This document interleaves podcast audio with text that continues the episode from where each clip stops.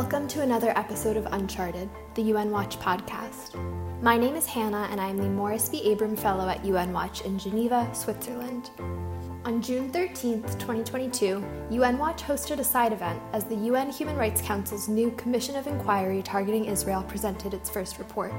The remarks you will hear on this podcast were originally delivered at this side event during a panel of international legal and military experts discussing the 2021 Hamas Israel war.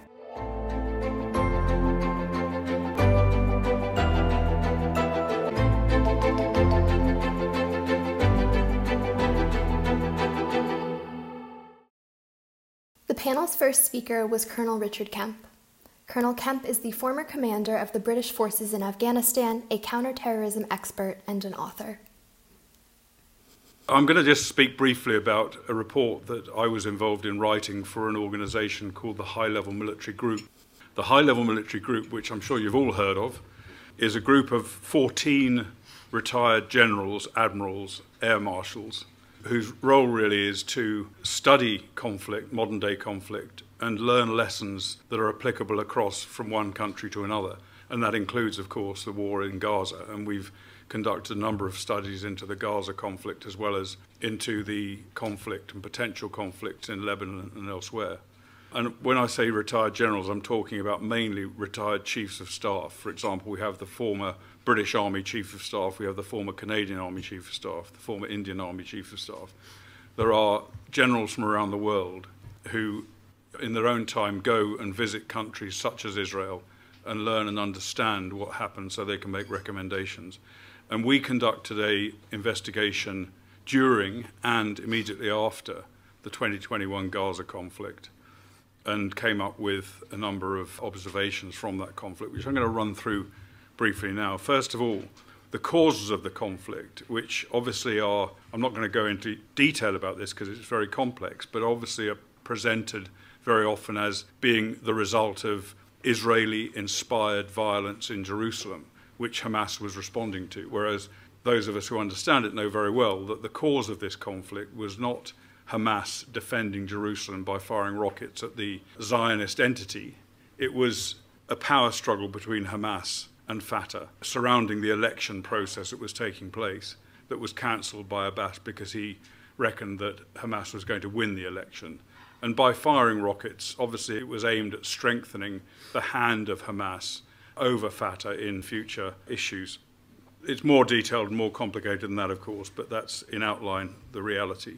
I just want to mention also the role of Iran in all this. Iran encouraged this conflict, and it didn't just encourage it by funding Hamas and even more so Palestinian Islamic Jihad and providing arms for the organizations and sending Hezbollah members to encourage them when they may be flagging somewhat it also deliberately and specifically encouraged this particular war, and there are media reports that show how Iran did that. So Iran was playing a significant role behind the scenes in the conflict, and they claimed to have established a Hezbollah on their behalf, in fact, claimed to establish a joint operation center in Lebanon, which included Hamas, Hezbollah, and the Islamic Revolutionary Guard Corps, an arm of the Iranian government, to direct and coordinate operations against Israel in this conflict, from which missiles not just fired from Gaza but also from Lebanon, albeit relatively ineffectively.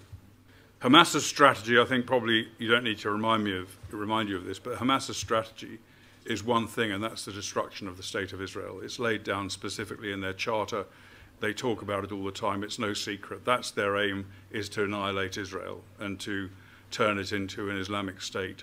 Hamas's operations, the way they conduct that, the way they go about that at the moment, is to initiate conflict at low level or at high level, such as we saw in May.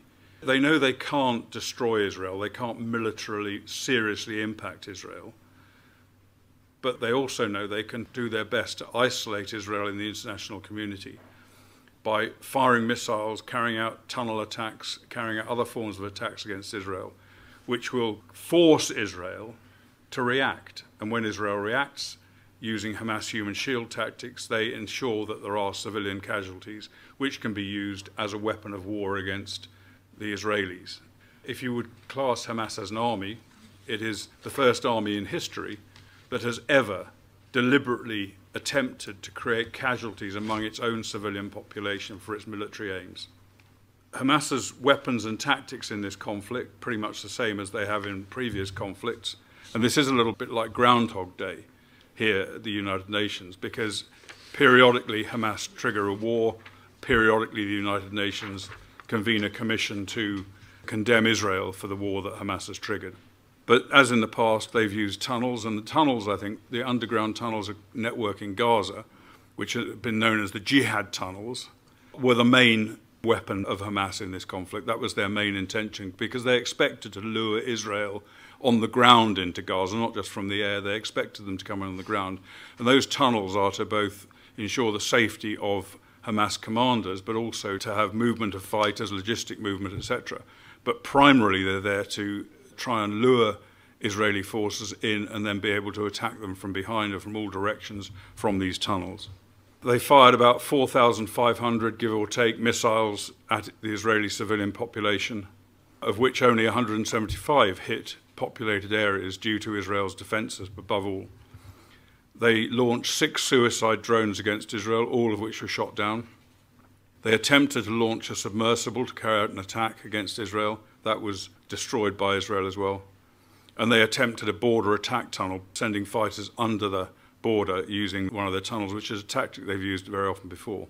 Also, they conducted a number of operations that prevented essential services from reaching the Palestinian people in Gaza, such as they shut off the power to desalination plants and sewerage facilities, causing not just problems within Gaza, but also environmental damage on a large scale. They damaged six out of 12 power lines that Israel provides power to Gaza from. And when, under UN negotiation with Israel, the Erez crossing was opened to let in humanitarian aid, they then attacked that operation, killing two civilian aid workers and wounding six other people, including IDF soldiers who were protecting them. So it's not just attacks against Israel, these are service attacks against their own people. On the Israeli side, the Israelis refrained from attacking Hamas prior to this conflict, prior to the intensification of the conflict, deliberately carrying out limited response only to sporadic missile fire in the months preceding the conflict in order to avoid causing escalation and hoping to deal with the problem through international diplomacy. And during this conflict, Israel prevented every single attack that Hamas attempted to carry out with Iranian backing, except for a small percentage of rockets and some anti tank fire. The reason that they were very successful in this conflict, Israel, in terms of protecting its people, really twofold. Firstly, defensive the Iron Dome. The Iron Dome, without the Iron Dome, a lot more Israeli people would have died and a lot more Palestinians in Gaza would have died because had it not been for the Iron Dome, which is actually a weapon that doesn't just protect Israeli civilians but protects Gaza civilians as well, had it not been for the Iron Dome, if these thousands of missiles had not been shot down, then they would have caused a lot of casualties, and Israel would have had to go in very much harder and very much faster without being able to take the care they were able to take because of the shield of the Iron Dome. Secondly, a very well developed Israeli shelter system, early warning system, and drills. On the offensive side, the high level military group concluded that Israel carried out unprecedentedly precise and precisely targeted destructive attacks against Hamas's systems not seen anywhere in war before at this level of precision, even in previous conflicts in Gaza. Israel has developed its tactics and capabilities and weapons to the extent that the precision they were able to use was absolutely unprecedented in order to preserve civilian life, both on the Israeli side and on the Gaza side. They carried out over 1,500 attacks against separate targets, and they neutralized 114 Hamas terrorists, including commanders. When I say neutralized, it's not clear, killed, wounded, whatever. And they destroyed 60 miles, more than 60 miles of the tunnel system underneath Gaza. And that is assessed as being probably the majority of those tunnels. There may well be a lot more, but there's certainly more. But it was a significant amount. And when I tell you 60 miles plus was destroyed, it suggests that it's a hugely extensive network in which vast amounts of money that was provided mainly to support the population in Gaza was used on this purpose. Targeting by Israel, they only targeted known military objectives. They never once during the conflict deliberately targeted a non military objective. Obviously, in some cases, there were side effects where, for example, a house was struck containing a military objective, which contained also maybe a great deal of explosive, which caused collateral damage beyond that. But that wasn't the intention, of course, of Israel. They applied the laws of armed conflict not just as they're written, but above and beyond, well above and beyond the requirements of the laws of armed conflict. They confirmed every target they struck with multiple intelligence sources. They took legal advice from their lawyers in the IDF before carrying out every attack, with very few exceptions. In some cases, attacks had to be personally authorized by the Chief of Staff if they were particularly controversial or particularly risk collateral damage, personally by the Chief of Staff of the Israeli Defense Force, who authorized dozens of these attacks. They sent phone warnings, as Hillel mentioned, to tell people to get out of the buildings they were in if they were about to be struck or to get out of the area. They carried out knock on the roof, which means deploying a low caliber explosive which causes a loud noise but doesn't kill people, to warn people if they didn't leave as a result of phone calls. They carried out real time visual surveillance to confirm the evacuation of civilians from certain areas. And sometimes they allowed hours after a warning before a strike took place. The only occasions when they did not give such warnings when they were targeting high value targets, and that particularly means senior Hamas commanders, who, if you'd warned them, of course, they would be gone, and that would seriously damage Israel's war effort, which was, of course, to a large extent to kill Hamas commanders. Just as a point of interest, there are many pieces of footage that you may have seen of civilians in Gaza taking photographs of buildings that were about to be hit from quite close to those buildings which suggests that they were warned. You know, they were obviously warned, but it suggests that they knew not only how precise, but also how little collateral effect it would have if they were right next to those buildings. That's something I don't think we've seen before. I won't go into detail. There was cyber operations attempted by Hamas, which were to try and jam the Iron Dome system, which Israel overcame.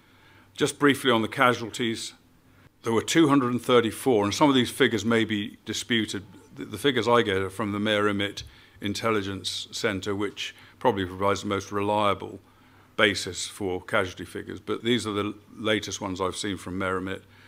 234 killed Palestinians in Gaza as a result of Israeli action.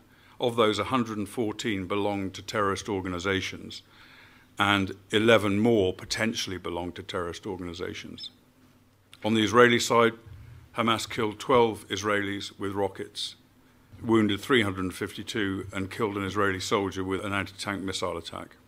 One notable casualty statistic is an event that caused the single most number of casualties in Gaza during the conflict was on the 16th of May when there was an airstrike on a tunnel which ran under a road. And Israel was very careful not to target the tunnels when they were attacking them in areas where they could cause a lot of collateral damage. But in this case, the tunnel collapsed. It had been built under the road and it also extended under houses. And the tunnel collapsed and houses collapsed in on the tunnel. So that was collateral damage and killing the largest single number. During the conflict, Hamas killed 21 of their own people by either misfires of rockets or rockets falling short that were aimed at Israel. They killed 21 and they killed 13 Israelis. So they killed more of their own people in this massive attack than they killed Israelis, which is quite a telling thing. And when you look at the ratios, Israel killed 51.7% civilians and 48.3% fighters, which is compared to other conflicts, and it's very hard to compare casualty rates in different conflicts, but compared to other conflicts, that is an extremely high rate of competence to civilians killed. Hamas, in their attacks, remember, Israel killed 51.7% civilians, 48.3% combatants. Hamas killed 92.3% civilians and 7.7% combatants. The only other thing I want to say that's basically the summation of the report. It's available online. At, if you want to read the report, it's high level military group.com. The only thing I would say is that what we found during our examination of the conflict was the direct opposite of what the United Nations Human Rights Council is alleging. Not just slightly different, but 100% different, where Hamas deliberately attempted, as a policy, to kill Israeli civilians and to lure Israelis to kill their own civilians. Israel did everything they possibly could, and far more than most other countries could even achieve, probably far more than any other country could achieve, in preserving the life of enemy civilians while being very effective at destroying their military infrastructure. And the kind of comments and the kind of analysis you get from the United Nations Human Rights Council does one thing above all it encourages Hamas to maintain this policy of attempting to lure Israel and force Israel to kill its own people. Above all, that's what it does. Therefore, the UN Human Rights Council is guilty of perpetuating these conflicts, causing bloodshed, and this report will ensure there will be more of these types of attack. Following Colonel Kemp's remarks, Lieutenant Colonel Geoffrey Corn offered his expertise. Lieutenant Colonel Corn is a distinguished professor of national security law at the South Texas College of Law, Houston. I'd like to share my thanks to you for giving me the opportunity to speak and to offer a perspective that is not just mine, but really the perspective of a very similar high level military command group that devoted a substantial amount of time reviewing the conflict in Gaza with the eye towards trying to draw lessons learned that would be relevant for future U.S. operations. So, JINSA, the Jewish Institute of National Security for America, sponsors a group of retired U.S. general officers and admirals to investigate and write reports on the conflicts in Israel. And they did so after the 2021 conflict. So that group, I was doing the math a little bit last night, probably involved more than 150 plus years of hardcore operational military experience. Not lawyers, these were former battlefield commanders, senior intelligence officers, air operations commanders, etc. They spent a week in Israel working about 14 hours a day, exploring every aspect of the operation they could explore to write a report and draw lessons learned. I was privileged to be the former military lawyer that contributed to that report. And that's really what I'd like to discuss today. In many ways, what I'm going to tell you is aligned with what my friend Colonel Kemp already told you. The most profound finding from their report was the tremendous disconnect between the reality and the perception of legitimacy of IDF operations. Legitimacy has been recognized in the Joint Doctrine for U.S. military operations as a potentially decisive aspect of military operations. And what we're doing here what the Commission of Inquiry is doing, what all of you are interested in, what everything Colonel Kemp talked about, is a manifestation of that recognition. That you can win the battle tactically and you can do it in a way that respects and complies with international law. But if the perception of your operations is illegitimacy, you've lost the strategic war. And Hamas figured that out long ago.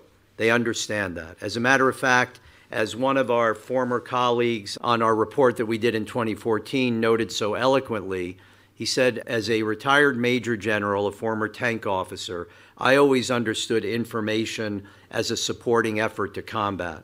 What I learned studying Hamas is that they understand combat as a supporting effort to information. They don't care about winning the fight. They care about creating a narrative that will advance their cause. Now, what is the goal of that? The goal of that is to neuter what they understand is the much more significant combat capability of the IDF to achieve their military objectives. Because when you start to paint your enemy as illegitimate, it's going to create a pressure, a pressure to restrain your operations, a pressure to refrain from operations, a pressure to avoid striking targets that could have immense operational and tactical value because of the potential degradation of perceived legitimacy. And for the generals that were part of this report, what really jumped out at them was you had a truly binary equation of compliance and non-compliance with international humanitarian law. Everything they looked at told them that the IDF commanders and subordinate forces did an A or A plus job in understanding and implementing their obligations under international humanitarian law. They were fighting an enemy that not only disregarded international humanitarian law, but actually used it as a weapon. Colonel Kemp talks about the willingness of Hamas to use their civilian population as potential casualties in order to win their strategic information narrative. I actually wrote an article about this about two years ago titled Indirect Civilian Targeting. The actual title is Beyond Human Shielding any international lawyer who's familiar with the rules of war you speak with will tell you that human shielding is a violation of international humanitarian law. But I've become convinced, and so did all of these generals, and I think Colonel Kemp would agree with me, that what Hamas does is one level beyond that in terms of illegitimacy and illegality. They're not using civilians to shield targets. That's bad enough. When you use a civilian to try and get your enemy not to attack, that's a pernicious violation of international humanitarian law. They actually want the Israelis to attack. They're using civilians to bait the Israelis to attacking high value targets so that it does create civilian casualties. They're not trying to avoid the attack, they want the attack to occur. They know that the Israelis are going to face a dilemma that when you put civilians amongst the highest value targets, then what are we going to do? Inevitably, we're going to have to attack. So you have one side of the conflict that's doing everything within its capability to create civilian casualties on both sides of the forward edge of the battle line, whether it's in Israel or in Gaza. You have another side of the conflict that's doing everything that's feasible to mitigate the risk to the civilian population. The warnings, the tactics, the weapon systems. I mean, if you just think about it objectively, which I know is very difficult in this environment. But if you just think about it objectively, if you compare the civilian, the collateral damage and incidental injury to civilians from the 2014 conflict to the 2021 conflict, it is a remarkable reduction on the part of the Israelis. In 2014, the IDF was caught by surprise with the tunnels. They weren't prepared to deal with them they realized that the only way they could deal with them was the old fashioned way put their soldiers in the dirt of Gaza. And that required a combined arms ground maneuver operation in Gaza that was terribly destructive to the local infrastructure, that created immense risk for the Gazan civilian population and immense risk for the IDF soldiers as well. What happens between 2014 and 2021? The capabilities of the IDF are enhanced substantially to give their commanders options that avoid the need to engage in close combat with your enemy, the type of combat that your enemy is trying to bait you into, the ability to identify the location of the tunnel, the development of weapon systems that can destroy the tunnel from a standoff capability. Now, all of this is a manifestation of an, of an institution that takes its obligation to come up with means and means, meaning weapon systems and tactics that actually mitigate civilian risk, to comply with the international legal obligation to take constant care to mitigate the risk to the civilians in operations. This began in 2014. This is not just something that is manifested by issuing a warning before an attack or the knock on the roof. The training the development, the intelligence, the weapon systems, all of that is designed to give Israeli commanders what they want, which is the ability to achieve their operational and tactical objectives in a way that they can say with good faith was done to mitigate the risk to the civilian population. And the fact that the Israelis didn't have to put ground forces into Gaza is a manifestation of that commitment.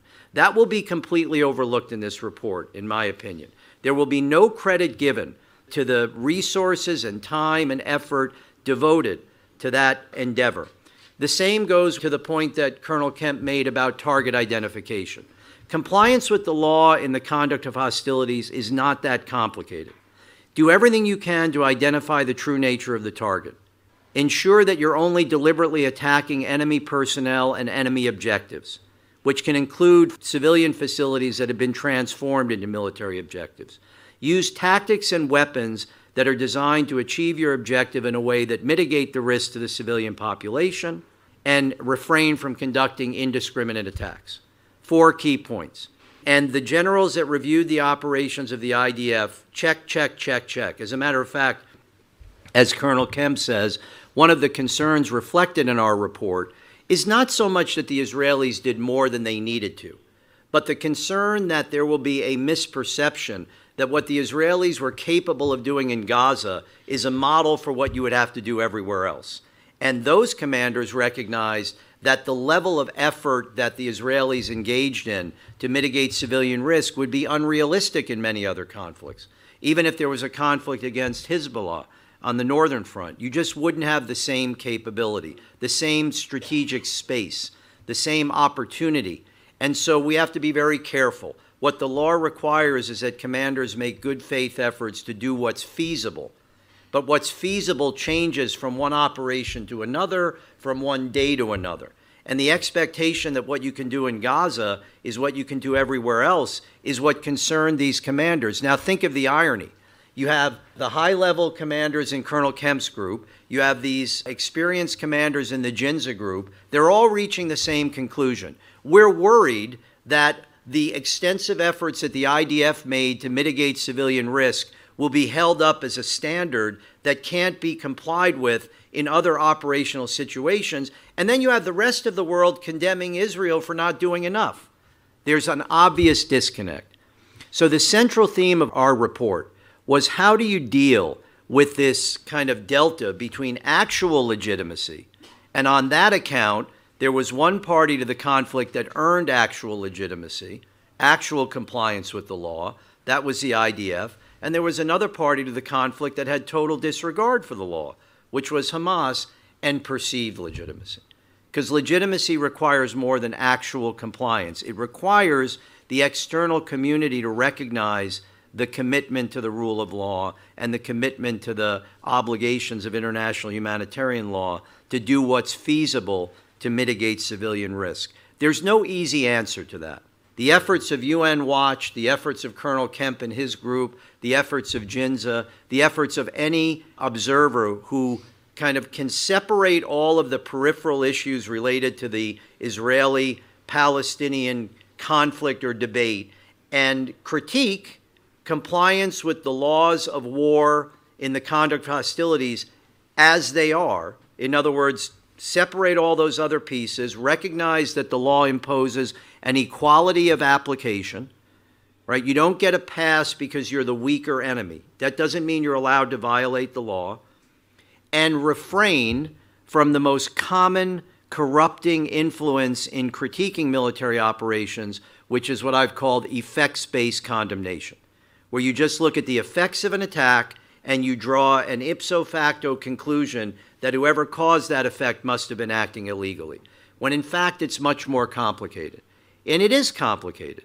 As a matter of fact, at dinner last night, I, I made the point that, look, I have no objection to critics looking at the effects of combat operations and saying those effects have some relevance in deciding whether one side or the other followed the law. It would be illogical to ignore the destruction of civilian property or the killing of civilians when you're just trying to figure out whether the law was complied with or not but it's rarely dispositive. It's rarely conclusive. And the common instinct is to simply treat those visual effects as conclusive proof of illegality. And what that does is exactly what Colonel Kemp noted it incentivizes the worst conduct of the worst enemies. Because what you then realize is if you can create a visual perception of destruction of civilian property and death to civilians, you're 99% where you need to be to paint the other side as illegitimate and illegal. And that has a corrupting effect. Because, in fact, if we're going to critique compliance with international humanitarian law, what we have to do is approach it from an ex ante perspective, not a post hoc perspective. And that's the great iron here, isn't it? Colonel Kemp refers to Iron Dome. If we were to ask a different question, Instead of asking how many civilians were killed and how many civilian buildings were destroyed, if we were to ask the question of attempted killing, how many civilians were attempted to be killed? How many civilian buildings were attempted to be destroyed? The ledger would be off the chart against Hamas. And yet, because the Israelis were effective at neutralizing those deliberate attacks against the civilian population and civilian property, because Hamas was inept in their efforts to achieve those objectives, somehow we think, well, obviously the Israelis must have been the evil actor here because look at the effects they had in Gaza. In fact, what we need to focus on is not the effect of an attack, but the legitimacy or illegitimacy of the attack judgment prima facie. That is what the law regulates. When Colonel Kemp was a commander, he could do everything right in terms of making a lawful judgment, and something could be wrong that he could not have known about. That doesn't mean he acted illegally. Or he could be fighting an enemy that's trying as best it can to kill civilians and is just inept in the effort and fails. That doesn't mean they're not the illegal actor. So ask this question How many civilians did Hamas attempt to kill? How many civilian buildings did Hamas attempt to destroy? That's the ultimate question because the attempt is the manifestation of the illicit judgment. So, one of the things that I think is necessary in order to fight this legitimacy battle is to explain to international audiences what the law really demands of commanders. The law does not demand that you're right all the time. The law demands that you make reasonable judgments under the circumstances. And the best, I think, circumstantial evidence of whether you're dealing with commanders that take their obligation under the law seriously or not are all the efforts they make before the attack is launched to verify the true nature of the target, warn the civilian population, let the civilian population evacuate, et cetera, et cetera. What military lawyers put under this rubric of precautions in the attack to mitigate civilian risk. If we look at that, if we look at that as circumstantial evidence of good faith commitment to the law, again, the ledger favors the Israelis exponentially. So the fact that the Israelis were able to achieve their tactical and operational objectives in an 11 day campaign that did not involve the need for ground maneuver operations, that resulted in approximately 100 to 150 civilian casualties, is truly remarkable. That is a remarkable outcome when you're fighting an enemy, one, in the most densely populated urban area in the world, two, that has no respect for the law, three, that embeds its military objectives among the civilian population. So take two examples. Two operations that got the most notoriety were one, the attack on the tunnel system that resulted in the collapse of the civilian buildings and the Al Jabbar Tower. Okay? What was remarkable from the perspective of our commanders and from my perspective was why wasn't anybody asking a prima facie question? Why were there tunnels under those civilian buildings? Why were they there? Nobody disputes that they were there. Nobody disputes that they were built by Hamas. Nobody disputes that they had military purpose.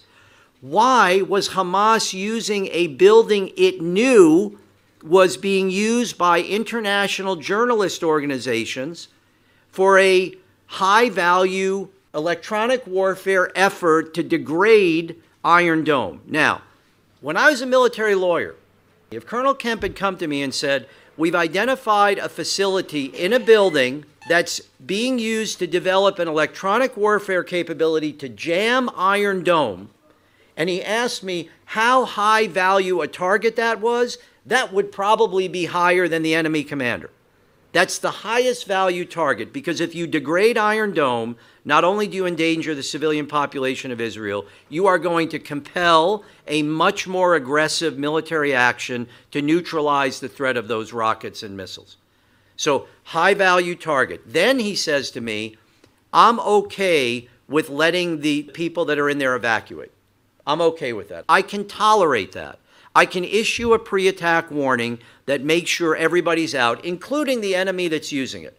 I'll take that risk in order to protect the civilian population. And then he were to say to me, Do you think that having identified the target, confirmed what it's being used for, and getting civilians the opportunity to evacuate, and using a precision guided munition that will only destroy that building, do you think by doing that I'm complying with my obligations under the law?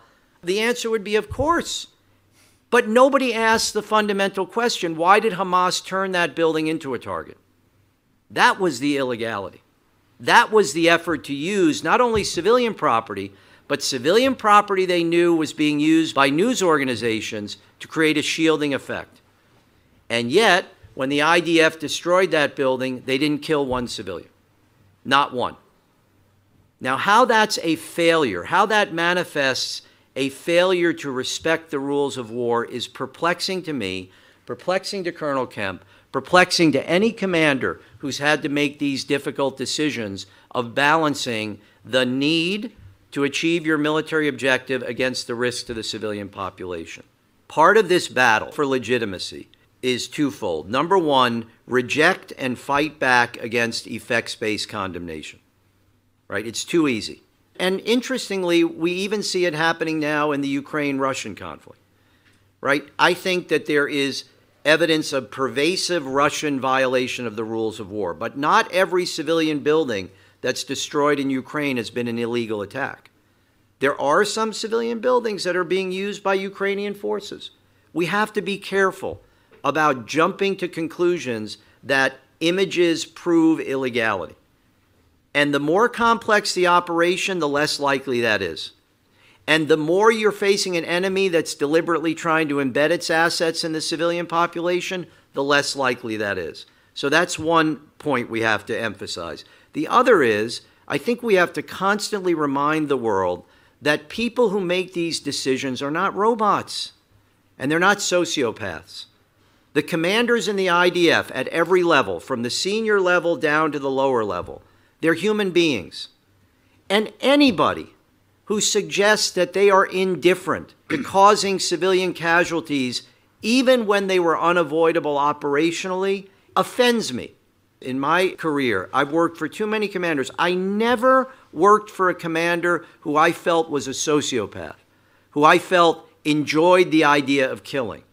It was, it was bad enough to have to live with the consequence of killing your enemy. That's not an easy thing to live with.